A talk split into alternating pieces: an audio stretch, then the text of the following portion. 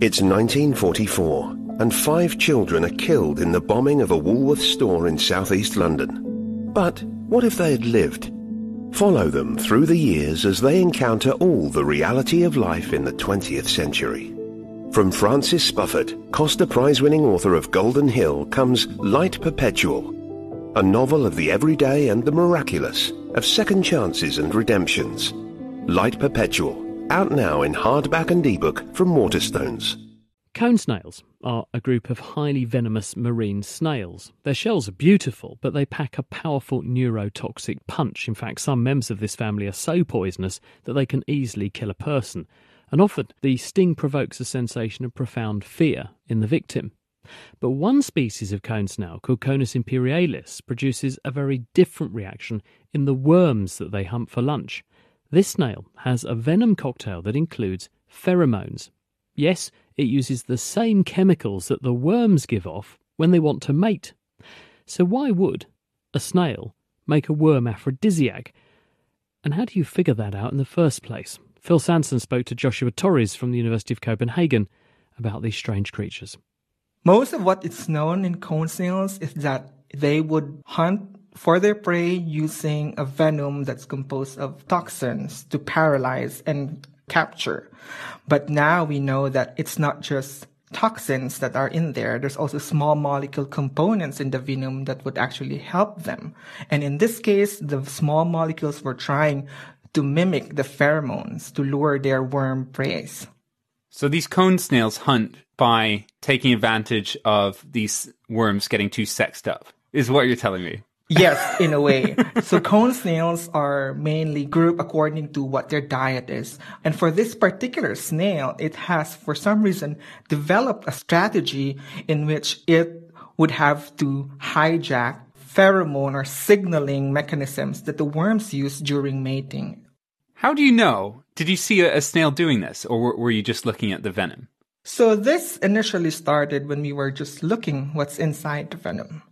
And then we realized there's something else in the venom that's not usually found in there. We call it the small molecules. Why are the snails making these things? You know, when we test it, usually by injecting into worms, these small molecules weren't really doing anything. It had us thinking there should be something else going on.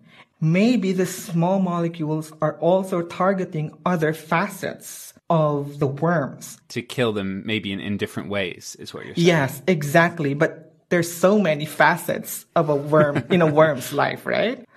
And so we decided to look for a gene that we think is making the molecule. And what we found while doing that is that there exists a similar gene in the worms. And we know that somehow it should also make a similar small molecule in those worms. These were actually the pheromones of the worms that they use during mating. These snails have got a similar gene to the worms, and it makes a similar molecule to their pheromones, and it's similar enough that it does the same thing? You know, it's not that straightforward to test these molecules into the worms and see if they actually act like pheromones, because the worm has a very intricate life cycle to reach sexual maturity, it has to happen on a full moon. It's like a fairy tale. yeah. I mean, and these aren't earthworms, right?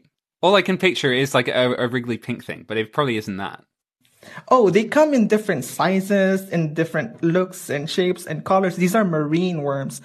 Right. So you need to find someone who has the worms. You need to, them to wait for the full moon, and then they need to put the stuff in the water. Exactly. I gotta know, how did the worms react? There's video of this in the paper and you've gotta see it because it's amazing.